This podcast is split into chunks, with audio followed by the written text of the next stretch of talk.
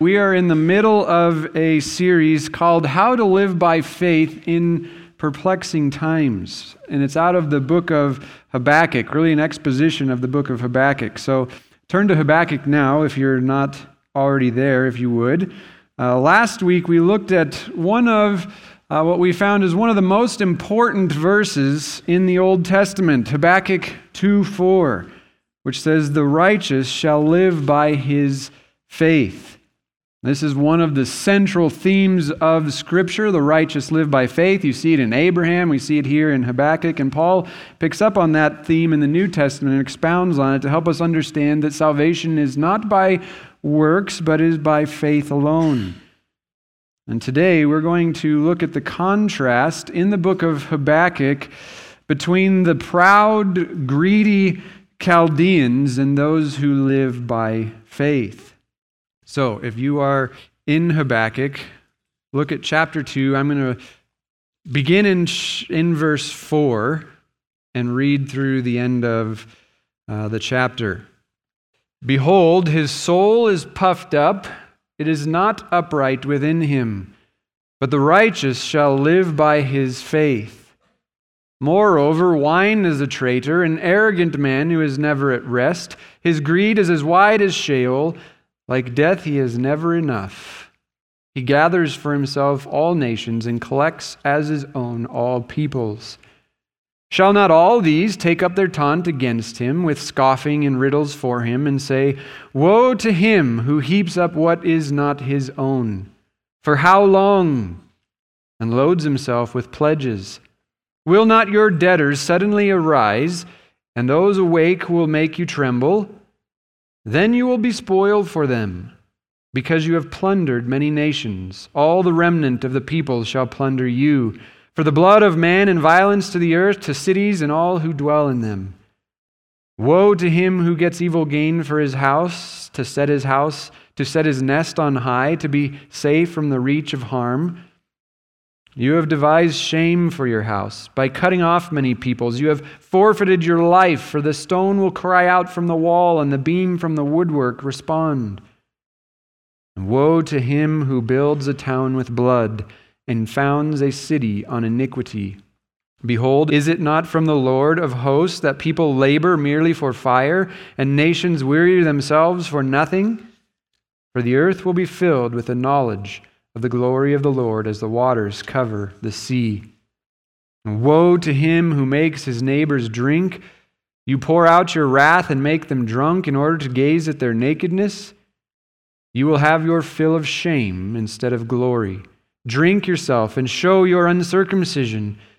The cup of the Lord's right hand will come around to you, and utter shame will come upon your glory. The violence done to Lebanon will overwhelm you, as with the destruction of the beasts that terrified them. For the blood of man and violence to the earth, to the cities and all who dwell in them. What profit is an idol when its maker has shaped it? A metal image, a teacher of lies? For its maker trusts in his own creation when he makes speechless idols. Woe to him who says to a wooden thing, Awake! And to a silent stone, Arise! Can this teach? Behold, it is overlaid with gold and silver, and there is no breath in it at all. But the Lord is in his holy temple. Let all the earth keep silence before him. We covered verses 4 and 5 last week, and they really offer a contrast in summary form of the one who is not upright, whose soul is puffed up, who's proud, is contrasted with the one who lives by his faith. Last week we said verse 5 is a summary of the practice of the Chaldeans. They are presumptuous, they're proud, they're greedy. They're as greedy as death, which swallows everyone up, can never be satisfied. And that is the summary of the Chaldeans' behavior, their practice, but where we're going to get in today is the particulars of the practice of the Chaldeans, the descriptions of their wickedness. They're in a series in the form of a series of five woes. But one of the debates among commentators is whether these woes are meant to be directed at the Chaldeans or whether they're meant to be directed at Judah. Most commentators believe that they're directed towards the Chaldeans, and I would agree. But the reason that so many other commentators think that these could be directed at Judah is because Judah had begun to look a lot like a pagan nation. And they reflected many of these same sins. Just to, to give you an intro to this, turn to Jeremiah chapter 22. And I had in my notes, but I had to cut them out for time's sake, for each of these instances, a reference in Jeremiah and the prophets that condemned Judah of the very same sins. But this is just one example. Jeremiah 22, uh, beginning in verse 13.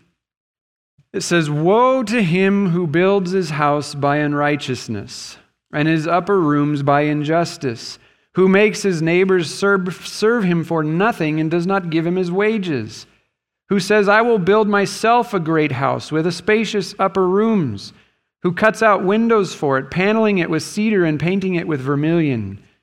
Do you think you are a king because you compete in cedar? Did not your fathers eat and drink and do justice and righteousness? Then it was well with him. He judged the cause of the poor and the needy, and then it was well.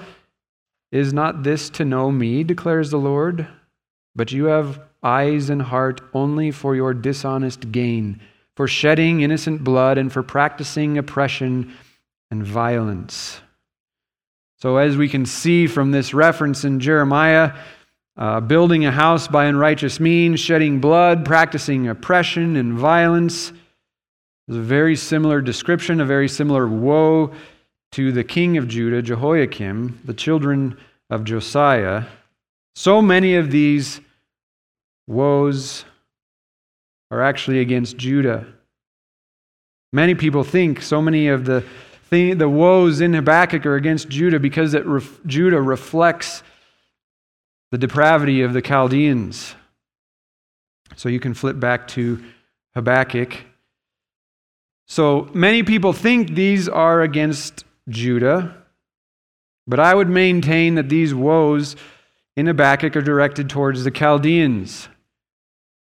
But as the descriptions of such sins were proclaimed by the faithful messenger, a secondary result would be that the Judeans, they would hear the words condemning the Chaldeans, and they would see themselves in the description of the woes as well. The condemnation of the Chaldeans would be pronounced by Habakkuk and other faithful messengers, and the people would listen because it was primarily against someone else, but then they would find the piercing word of God coming back and landing in their own hearts. So these are directed at the Chaldeans, but they're meant to warn anyone, anyone who would act this way, warn them to turn back. Thus, this is a bit of self examination this morning. That is to say, how much of a Chaldean are you? How much of a Chaldean am I? How much of a Canaan, Canaanite are you? In other words, how much of the world is in you? As we hold up this picture of the Chaldeans, will we see ourselves painted therein? And so I've broken up this chapter into six points. Um, and I'm not going to list them all up front. I'll try to list them as we go through. But the first one is the provoking of the faithless. The provoking of the faithless. Again, I said this is a contrast in between the faithless and the faithful. And this is all about the faithless. The faithful live by faith, they walk by faith. And this is the practice of the faithless. But point number one the provoking of the faithless. And that's the beginning part of verse 6. Shall not all of these take up their taunt against him with scoffing and riddles for him?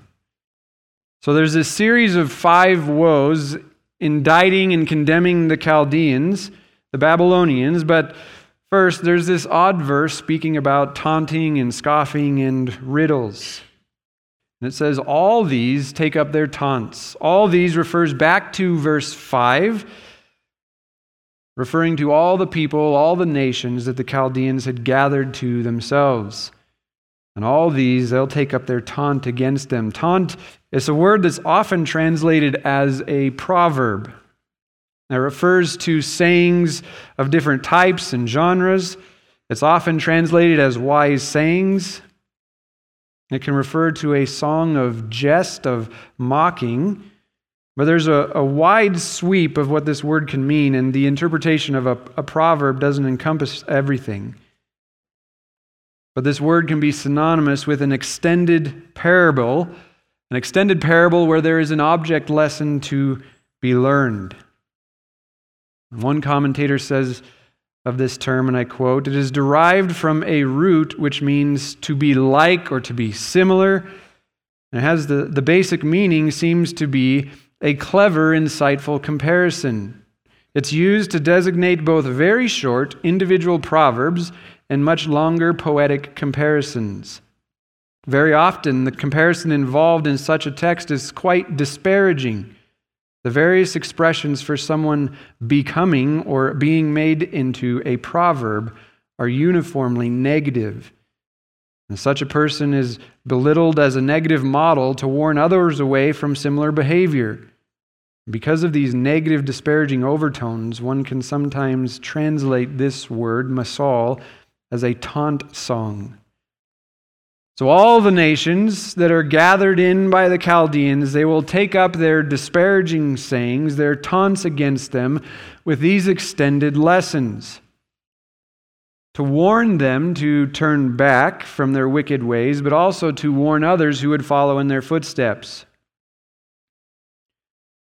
Even though general revelation, the law written on the hearts of men, it's obvious that what the Chaldeans are doing will not end well for them.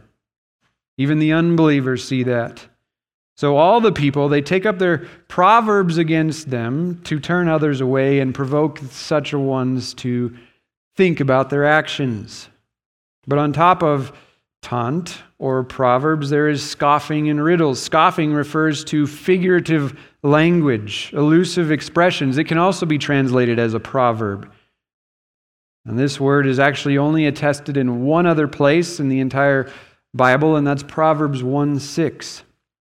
And it just happens that all three of these words, taunting, scoffing, and riddles, are used in Proverbs 1 6, but there it's translated as to understand a proverb. That's our word for taunt here. And a saying, that's the word for scoffing here. To understand a proverb and a saying, the words of the wise and their riddles. So Solomon wrote Proverbs to facilitate his son's learning wisdom understanding the lessons of life so they don't have to learn the hard way. And that's a bit of the same purpose here in Habakkuk. The reason these people were crying out their taunts and their proverbs and their riddles was to warn people who would follow in the same footsteps. Riddles could refer to hard questions. The Queen of Sheba, when she came to Solomon, she asked him riddles or she asked him hard questions of life that he answered with his great wisdom. But these three words together, they're used here to indicate that all those who had been taken captive and oppressed by the Chaldeans, they would provoke them to think about their actions by speaking these extended illustrations to them to provoke them to think about their actions and warn others from following in the same path. And the Chaldeans, they're so wicked, they're so depraved that all the nations, even the unbelieving ones, would recognize their depravity and speak against it.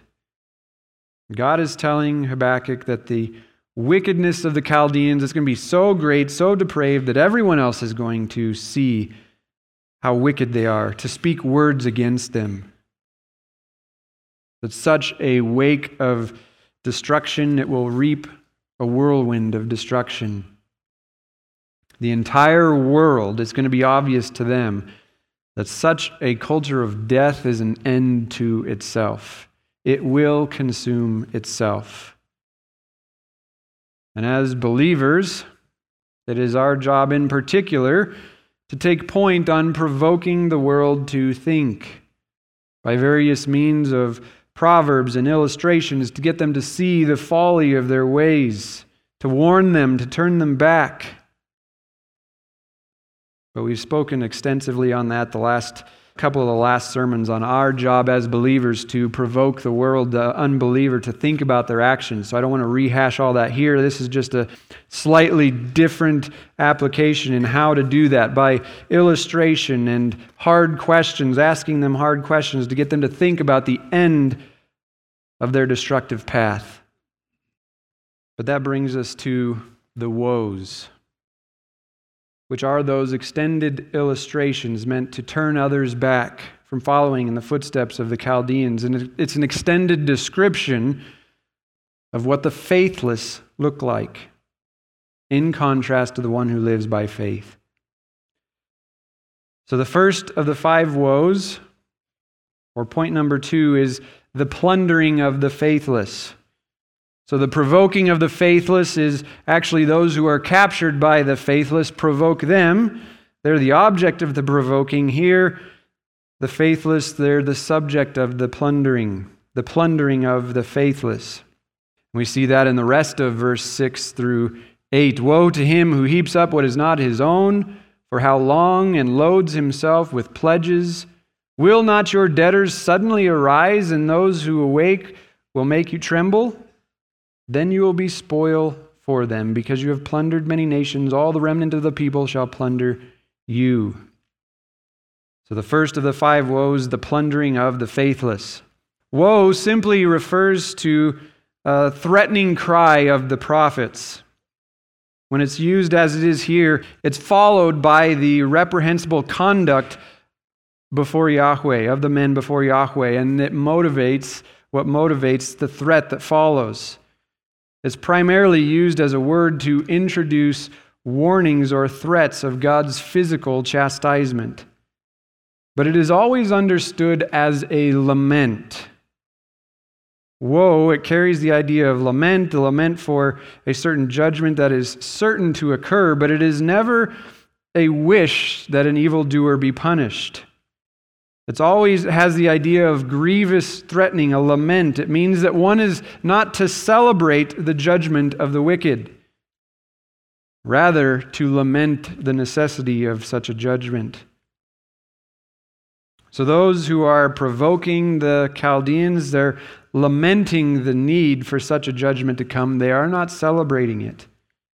We never see in Scripture rejoicing in the punishment and the death of the wicked, only lamenting it and warning people of the coming punishment for such actions.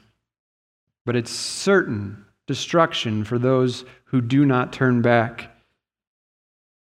So, this first woe is against the faithless, plundering Chaldeans. Woe to him who heaps up what is not his own. And following all of these woes are participles. And what participles do is they indicate what people are characterized by. And so all of these woes followed by participles are indicating what characterizes such people. This is the same kind of pattern from Jesus' uh, Sermon on the Mount, where we have the Beatitudes. He lists a bunch of uh, words, say blessed, followed by participles. Blessed is the one who is poor in spirit, for his is the kingdom of God. So those who find themselves following after the character of the Beatitudes can be confident they are children of God. These woes are the negative counterpart to the Beatitudes. It begins with a woe instead of a blessing, with a participle characterizing the person. And the first one here is Woe to the person who heaps up what is not his own the eagerness of the Chaldeans to take men captive, to plunder men, is often recorded uh, in the Babylonian Chronicles. I just want to read a portion of that chronicle of the Babylonians for you briefly, just to give you a picture. This is characteristic of them. It says, and I quote, and this is just straight out of their list of things that they did. They had a list and they just wrote down all the, their their conquers and their things that they did. They say, All the kings of the Hatti land came before him and received their heavy tribute. He marched to the city of Ascalon and captured it in the month of Kislev. He captured its kind and plundered it and carried off spoil from it. In the sixth year of the month of Kislev, the king of Akkad mustered his army and marched to Hattiland. And from the Hatti land he sent out his companies, and scouring the desert, they took much plunder from the Arabs their possessions, animals, and gods. In the month of Adar, the king returned to his own land. End quote. And their record is just full of this, listing kings who went out and they plundered this land and plundered that land and came back and took all the spoil in. The records reveal that this is just a pattern of them scouring the earth and taking what didn't belong to them, stealing everything from the nations around them. This is not a characteristic of a faithful person, but an unfaithful. So, just in case any of you young people, you're considering this for a career option, plundering people for their stuff is not a righteous occupation. That little phrase, for how long, is just indicate that this plundering, it's going to go on for some time before the judgment comes. But such people, they load themselves with pledges. Pledges is a word that refers to heavy debts. So, this is a picture of someone who's bloated with debt. And it all seems like it's going really, really well. Plundering people for their stuff, taking whatever you want, until suddenly, verse 7 Will not your debtors suddenly arise? and those awake will make you tremble, and then you will be spoil for them. And spoil here is a word, and when it's used, always used in Scripture with a reference to judgment. So here's some poetic justice for the Chaldeans. While they're making everyone their slaves, they're plundering everyone, taking all that they own, all their fortunes will soon be reversed and the Chaldeans will be the spoil. The conqueror will be conquered, and they will reap what they have sown. And they will be spoil for the nations because, verse 8, because you have plundered many nations, all the remnant of the people shall plunder you. Because, or for, the blood of man and violence to the earth, to the cities and all who dwell in them. Because of the bloodshed, the blood of all those that they slaughtered cries out from the ground for justice, just as Abel's blood did. Such a one will reap what he sows. Judgment will come back upon his own head. But as we read these descriptions, obviously none of us are riding around, plundering, pillaging people around us. How does this apply to us? Well, there's a principle here that we can think about and then apply to ourselves. It's woe to him who heaps up what is not his own and loads himself with large amount of debt, so much that he can never pay it back. So the principle is don't heap up a bunch of debt you can't pay, because the debtor is going to come for you. The picture of the Chaldean is someone who is bloated in debt. Is that you? Do you like to buy a bunch of stuff you don't really have money for? Taking it by, you know, swiping that card that accumulates all the charges, and yes, the store considers that thing yours now, but do you really have the money for it? Do you heap up a bunch of stuff that's not really yours? The average household balance on credit cards for someone who doesn't pay off their balance every month, the average balance is $15,000. It's a crushing amount of debt with exorbitant interest rates. You'd be paying over $200 a month just in interest. And when you take on this kind of debt, you become the spoil. You become the one that is then forking over all that you have to try and pay for it. You think you're getting everything for free when in reality they you're the spoil for all those credit card companies. And particularly as a young person, you can feel like you're getting a bunch of stuff that you want without really having to pay for it. Really, no cost to you at all, but one day they will come for you. That's what this warns us of. The principle you take on a whole bunch of debt, you're going to have to pay it back.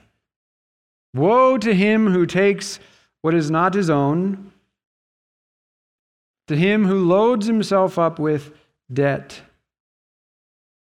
You think you're winning, but you will become the spoil. So the principle is don't load yourself up with debt.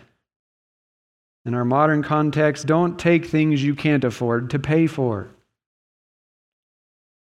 Instead, have self control, work hard, and be a good steward. The Chaldeans, they thought it was much easier, more fun. It brought them greater glory to just ransack people and take all that they wanted. Following after all their own selfish desires. Don't be like that. Woe to those who do that. Proverbs 22, 26 to 27 says, Be not one of those who give pledges, who put up security for debts. The same idea here. If you have nothing with which to pay, why should your bed be taken from under you? Same principle here. Woe to him who loads himself with debt, because you're even going to lose your bed, or the American uh, vernacular saying you'll even lose the shirt off your back. Don't take stuff in pledge if you have nothing with which to pay. Rather, we ought to be good stewards with what God has given us, living within our means. We say no to the things that we want, that we don't have money to buy, or maybe we even do have money to buy, but it's not being a good steward with what we have. We say no to the things we want so we can be a good steward of the things God has given us. We have to examine our own lives, our own stewardship, and see if we are heaping up what doesn't belong to us. We have to see if we are characterized by loading ourselves up with debt. We want to assess this now because we want to take Solomon's advice to his sons in Proverbs 1, 6 1 to 5 that when we have accumulated unsecured debt, we need to give our eyes no sleep. We need to work our tails off, give our eyes no slumber in order to get out of that debt. Because Solomon says those lenders are hunters and they're coming for you. So we want to get out of debt and especially unsecured debt so we can steward what the Lord has given us well. Don't be like the unfaithful, plundering Chaldeans. Be a faithful steward. So the first woe is against those who heap up what is not their own. Their debtors are coming for their heads, and in the end, they will be plundered. But that brings us to the second woe the plotting of the faithless. The plotting of the faithless. Verse 9 says, Woe to him who gets evil gain for his house, to set his nest on high, to be safe from the reach of harm. So again, him who gets is a participle indicating someone who's characterized by such a thing.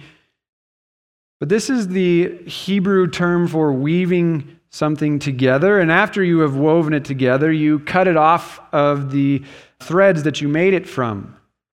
And the word for gain, right below that, it's actually the same three letter word. It's just the noun form instead of the verb form, and it refers to the thing that's been cut off. But when it's used in negative context like this, it came to be referred to someone's cut of the loot. So it has that same idea of cutting it off. But when it's an evil idea, a wicked negative idea, it's referred to as someone's cut of the loot. But here, it seems to be that the end goal is in mind. That is to say, why, in this case, does such a person do this? Go out to heap up evil gain for his house. Why is he doing this? Well, it's for the purpose of living in safety. Look at the end of verse 9. Woe to him who gets evil gain for his house, in order to, or for the purpose of, setting his nest on high, to be safe from the reach of harm. I mean, that's a good reason to do something, right? To set your house high, like a nest, safe from harm. Isn't that a good desire and goal? Nebuchadnezzar, he was prolific in this. He had one of the most secure homes in the world. He built Babylon to have two outer walls, with the outermost wall having a moat outside of that. But Nebuchadnezzar himself describes the city that he built. I want to read that for you here. This is out of the Chronicles of Nebuchadnezzar, how he describes his own city. He says, and I quote, I brought the completion of Imgur Bel, the great wall of Babylon, the city of the great Lord Marduk. At the threshold of the city gates, I stationed strong wild bulls of bronze and serpents standing erect. I dug its moat and reached the bottom of the water. I built its bank with bitumen and burned brick. So think of like cement. This is what he's building with. I had the bulwark at the bank of the mighty wall built with bitumen and burned brick like a mountain, so that it could not be moved, in order to strengthen the watchtower of Esagila, that the enemy and the destroyer might not approach Babylon. I threw around the city on the outer wall of Babylon a strong wall towards the east. I dug its moat and raised its bank with bitumen and burned brick, mountain high. By the side of Babylon, I constructed a dike of great masses of earth and surrounded it with a mighty stream of many waters like the fullness of the sea. And then I threw a swamp around this to the life of the people of Babylon. End quote. So he amassed all of this, as he mentions in there, to protect the people. This only confirms what Habakkuk says here that this was all done to keep the people of Babylon safe, to keep King Nebuchadnezzar and his family safe. On top of all this, Nebuchadnezzar, he had a lavish palace that was enclosed by a wall that was over 136 feet thick. That's thicker than our building is this direction. That's how thick the wall was for his personal home. He was trying to be safe, keep his family safe. That's a, it's a good thing to want a secure home, right? Physically secure, financially secure. Well, those are good desires. But the principle here is the ends a good end here of wanting a secure home. The ends do not justify the means. These are good desires, but it's not right to go about getting that security by pillaging all the towns around them, stealing from others. And we must consider for ourselves if we have the same tendency in us. Yeah, we're not going to be you know, going to eat and pillaging people to make our house more secure, but it's the principle. Do we justify what we do because we think it's for a good end? We must consider if we have the same tendency in us to go after good ends like a secure home, but doing so by unrighteous means. And there's a bit of irony in verse 9 because the word for evil and then the word for harm is the same word. The word for evil gain at the first line of verse 9, and then the word for harm at the end of verse 9. It's the same word. So such a one is condemned because he performs evil in order to protect himself from evil. The one who lives as if the ends justify the means, he devises and plots shame for his house. You have devised is a word that refers to forethought, to counsel, even advice. It refers to something that's planned and decided. So when somebody plans to have a secure home, they're making decisions and planning for that. When one seeks a good end by unrighteous means, it is still wickedness. And such one has plotted to bring shame upon his house. such a one is planning. You might be thinking you're planning for the security of your home, but you're actually planning shame upon your home. You're deciding to chase after what will bring shame upon your house. Shame is the subjective feeling of disapproval, which will curb people's actions so as to not feel poorly from those around them. In our country, shame is the great enemy, especially the great enemy of the authentic self. You should never feel shame about yourself, even if you're a very bad person. No matter what you do, you should be proud about it. We saw this as last month was Pride Month. And the oppressive society should not make you feel bad about who you are. The world, our world says shame is the great enemy. But biblically, shame within the context of a society is meant to keep people from sin. It's a good thing that turns people back from doing sinful, foolish things. And if you use wicked means to attain a good end, you plot against your own house to bring shame upon it. As I said, you may think you're building your house, but you're actually plotting its destruction. And when it falls, you bring shame to your entire family, your entire household. So much so that even the inanimate objects. The stone will cry out, the beam will respond. Even inanimate objects cry out against the injustice. The one who fears the Lord will never use the ends to justify the means. Because the one who fears the Lord is considering the true end of all things, the judgment of God. When you stand before God, He's going to judge you based on your faithfulness to Him and reward you according to your faithfulness and walking in obedience to what you know. Using the ends to justify the means is how the Chaldeans lived, it's how unbelievers reasoned, it's how our world thinks. It is not how the faithful think. So, if this characterizes you. You make excuse for sin because it's for a good end. You resemble the Chaldeans more than you resemble Christ. We need to repent when we do this. We need to walk in the light, walk in righteousness, trusting the Lord to keep us safe and secure, not going around by unrighteous means to bring about our security. But that brings us to the third woe, or the fourth point the pillaging of the faithless, the pillaging of the faithless. Look at verse 12. Woe to him who builds a town with blood and founds a city on iniquity. Behold, is it not from the Lord of hosts that peoples labor merely for fire and nations weary themselves for nothing? The Chaldeans, they built their homes on the blood of others. They established them with behavior that is contrary to God's character. Iniquity here, it's often used in opposition to the righteous or righteousness.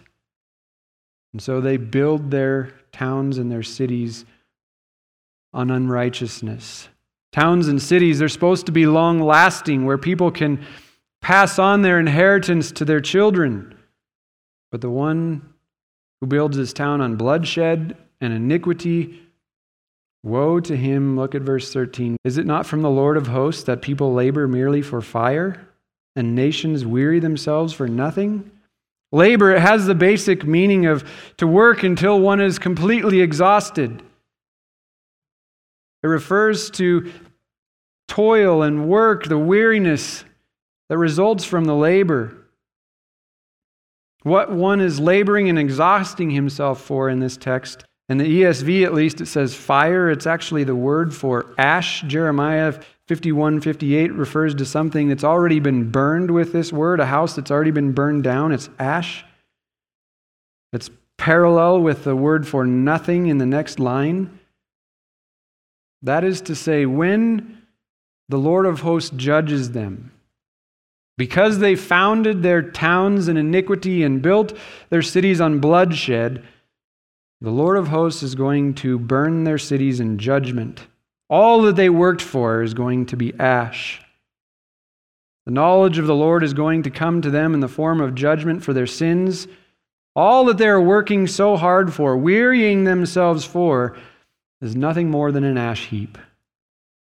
So, boiling this down to a principle we can apply into our own life, the Chaldeans, the unfaithful, they are characterized by building their lives on that which is temporarily beneficial and pleasing to them, without regard for the long term consequences.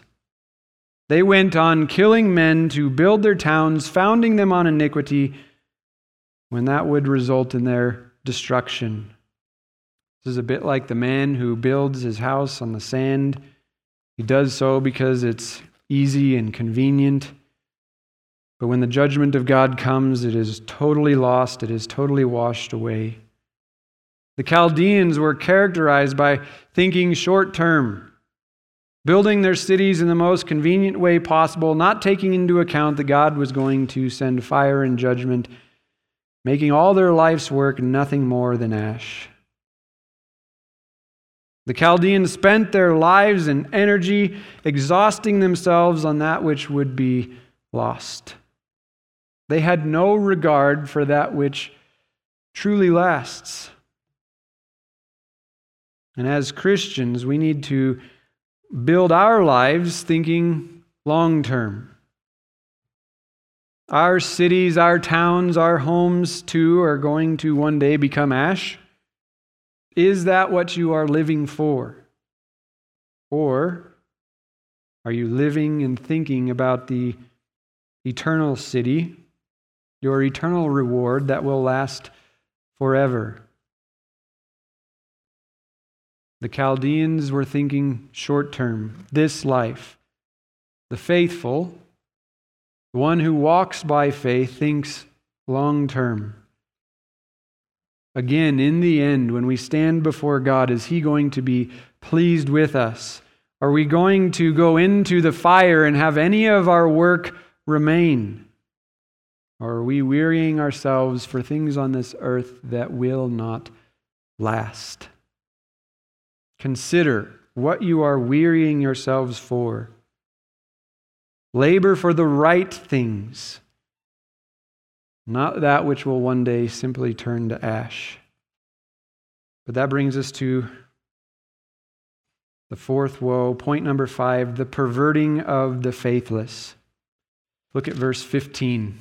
It says, Woe to him who makes his neighbors drink.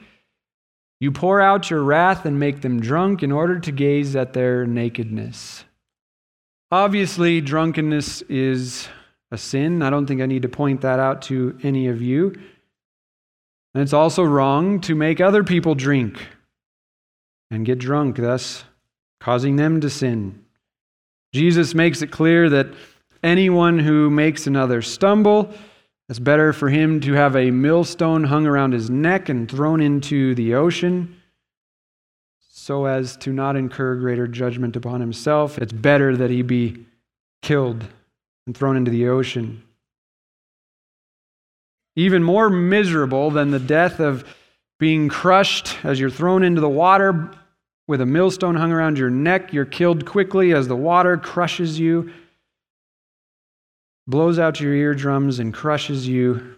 Even more miserable is the judgment that you would incur were you to continue to live and lead others in sin. So, obviously, making other people drunk in order to, for the sake of Getting their clothes off is wicked. It's a mark of the faithless to live this way. But the principle there is the Chaldeans were marked by putting their own desires ahead of other people's. They manipulated others to fulfill their own desires. So the faithless person is marked by using others to get what they want using others to fulfill their own wicked desires. So we have to think for ourselves do you use others to get what you want? Or do you use what resources you do have to fulfill other people's desires? Do you consider others as more important than yourself? The Chaldeans, they manipulated those around them to fulfill all their sensual desires. They sinned and led others into sin so that they might be satisfied. And like all the other woes, there is this reversal of what is expected. Look at verse 16. You will have your fill of shame instead of glory. Drink yourself and show your uncircumcision. The cup in the Lord's right hand will come around to you, and utter shame will come upon your glory. This phrase, you will have your fill, is all wrapped up in one Hebrew word, which has to do with eating and drinking to satisfaction, referring to what one satisfies himself with. It's also a, a perfect verb, which means it's probably not future. Uh, the, as the ESV translates it, rather, it's you have satisfied yourself with shame more than glory. In the Hebrew language, there's no past, present, or future. It's just perfect or imperfect, complete or incomplete, and by the context, you have to interpret that. But because it's a perfect, it's more likely a statement on what they've already done. They have filled themselves, they have taken their fill of shame and not glory. Such a one has satisfied his sensual desires with shameful things, not glorious things. And what they think will bring them glory, in reality, brings them shame. And such a person shows their uncircumcision, their lack of faith, or lack of being in the covenant. Circumcision was a sign of the covenant. They show their unbelief by their actions. And to such a one, the cup of God's wrath in his strong hand, the right hand, will come around to you. Coming around is a word that refers to going on circuit. It's just the idea God's wrath, it's eventually coming around to you. Just because it's not here right now doesn't mean it's not coming. It's on circuit, it's going to go around, and it's going to have a time of judgment and a time of reprieve. And he says, It is coming. Woe to you who use other people to fulfill your sinful desires. And such an action reveals your true uncircumcision, your faithlessness. And when God's cup of judgment comes, it will overwhelm you. It will cover you. There will be complete terror upon you. And so we have to consider as we're looking at our lives, does this characterize us? Are we characterized by using other people to fulfill our sinful desires? And that brings us to a sixth point. The fifth woe, the polytheism of the faithless. And if that bothers you because it doesn't end in ing, I made up a word to make myself feel better. But they all match. The polytheizing of the faithless.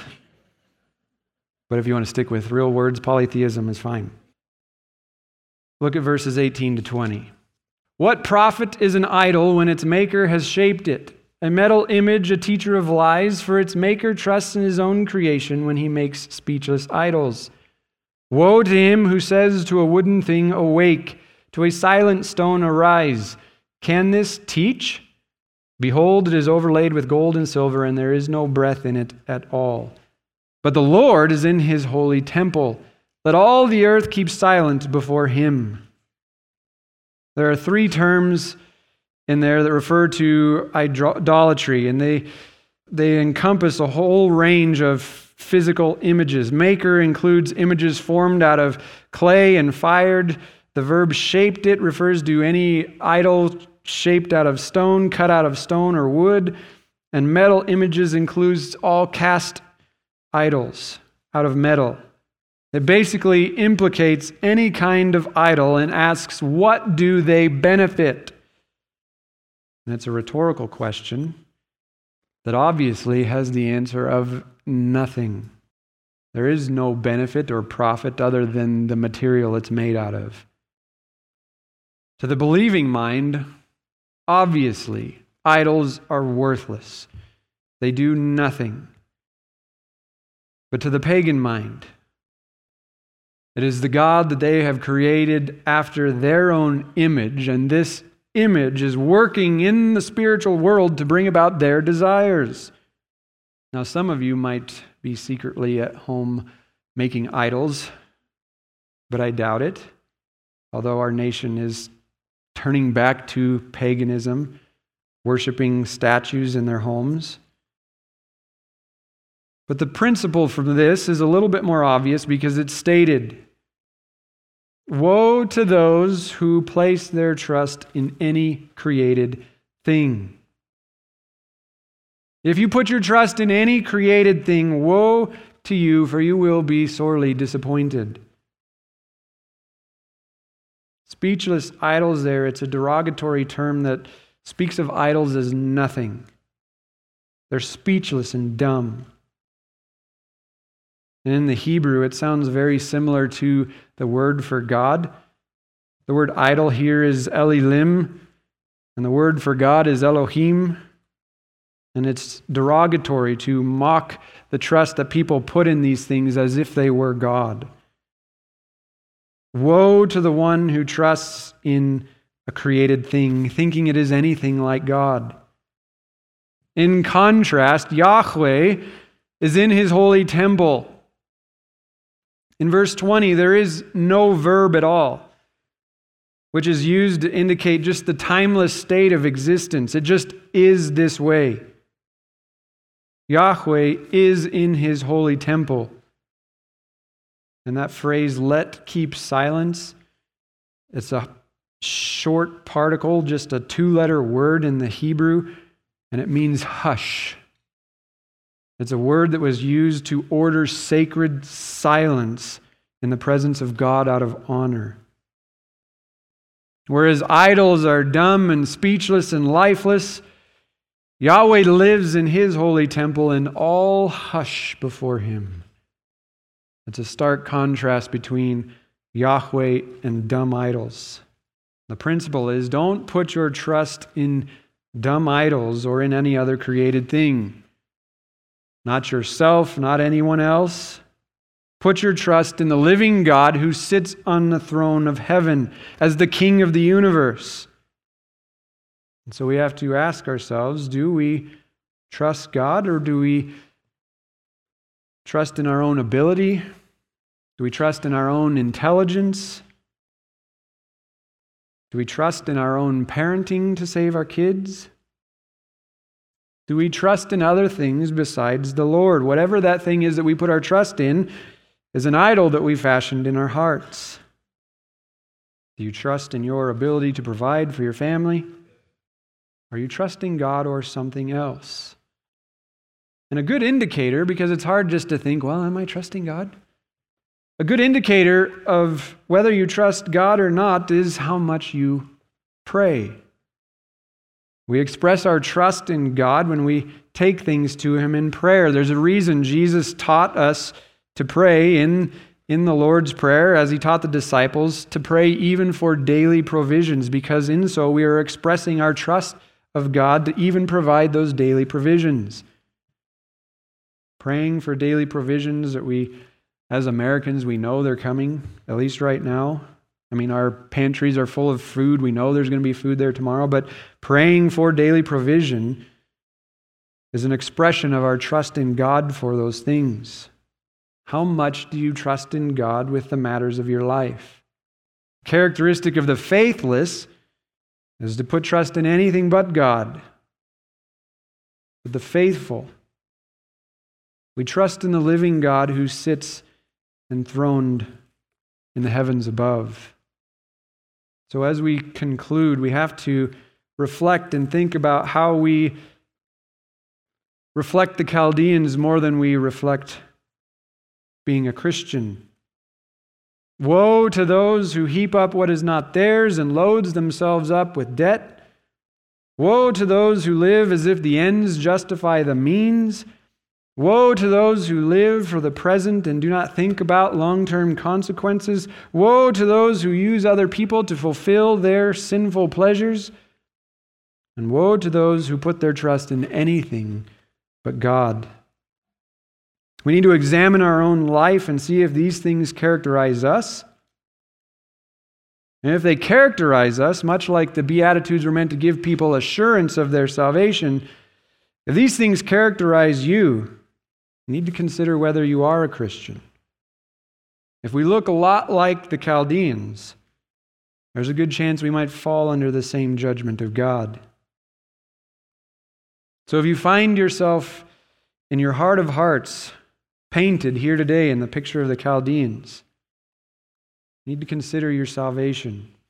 Maybe you're sitting here today and you know you're not saved. This paints you. You have not put your trust in the God of heaven, in his son's sacrifice on the cross. These words are meant to turn you back. Don't follow in the same footsteps of the Babylonians. They, like the Judeans, wiped. Jerusalem was wiped clean. The Jews were hauled off. And then later, the Babylonians were absolutely destroyed. These are an extended illustration to get you to wake up from your wicked ways. Don't continue to walk in them. Your end is the same as Babylon's. But for all of us as Christians, we need to recognize how we resemble the Chaldeans, even in the smallest of ways, and repent. I mean, we all struggle to trust God perfectly. In some way, we struggle with that. We can all seek God more faithfully to trust Him with every step we take throughout the day. We need to seek God, trusting Him for all things. That's what the faithful do. That's what it means to walk by faith, to live by faith. For those who are faithful, we have the promise of life, just like the Old Testament saints did. We talked about last week. We trust the Lord has dealt with our sins on the cross and that we will not receive judgment from God, as described by the Chaldeans here. We have great hope. But it's not because of anything we have done, it's simply because we have received forgiveness of sins in the Lord Jesus Christ and his sacrifice. And that's what we have the opportunity to reflect on and celebrate this morning in communion. So let me pray, and Bill's going to come up and lead us uh, in our remembrance of Christ's death on the cross and his payment for our sins. Heavenly Father, we, at least I know for myself, uh, your word has pierced my heart, how I do not trust you as I should, and pray for all those here who may have found themselves painted in these woes, that you would give them the gift of sanctification, that they would search the scriptures for their particular issues and learn how to mortify their sin and put off their sin and what to put on in its place. And pray that you would give us great assurance if we are your children. That though this does not characterize us, we still stumble and fall. Give us the assurance that our sins have been paid for by your Son with his blood on the cross and that you are now satisfied with us because of what Christ has done. And help us to reflect on that this morning as we take communion. We pray this in Jesus' name. Amen.